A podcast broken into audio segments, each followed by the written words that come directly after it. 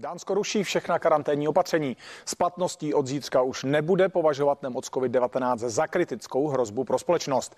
Ministerstvo zdravotnictví rozvolňování zdůvodňuje především vysokým počtem naočkovaných lidí.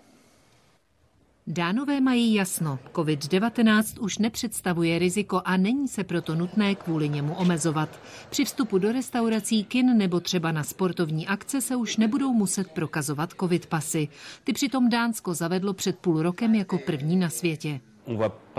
Nebudeme to litovat. Na druhou stranu si myslím, že bylo opravdu dobré, že jsme s tím začali, protože to byl takový výchozí bod, který nám dal naději. Lidé si najednou říkali, že s covid pasem je tu bezpečněji.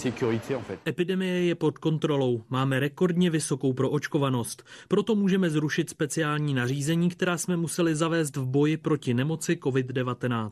Dánsko s necelými 6 miliony obyvateli patří mezi premianty v očkování. Kompletní vakcinaci má v zemi téměř 78% obyvatel a více než 80 má alespoň jednu dávku. V souvislosti s covidem evidují v současné době denně průměrně 550 nakažených a dvě úmrtí. Teď se tu život do značné míry vrátil do normálu, ale možná, že v říjnu, v listopadu to bude znovu zavedené, protože se možná zase obnoví epidemie a pak budeme covid pasy znovu mít.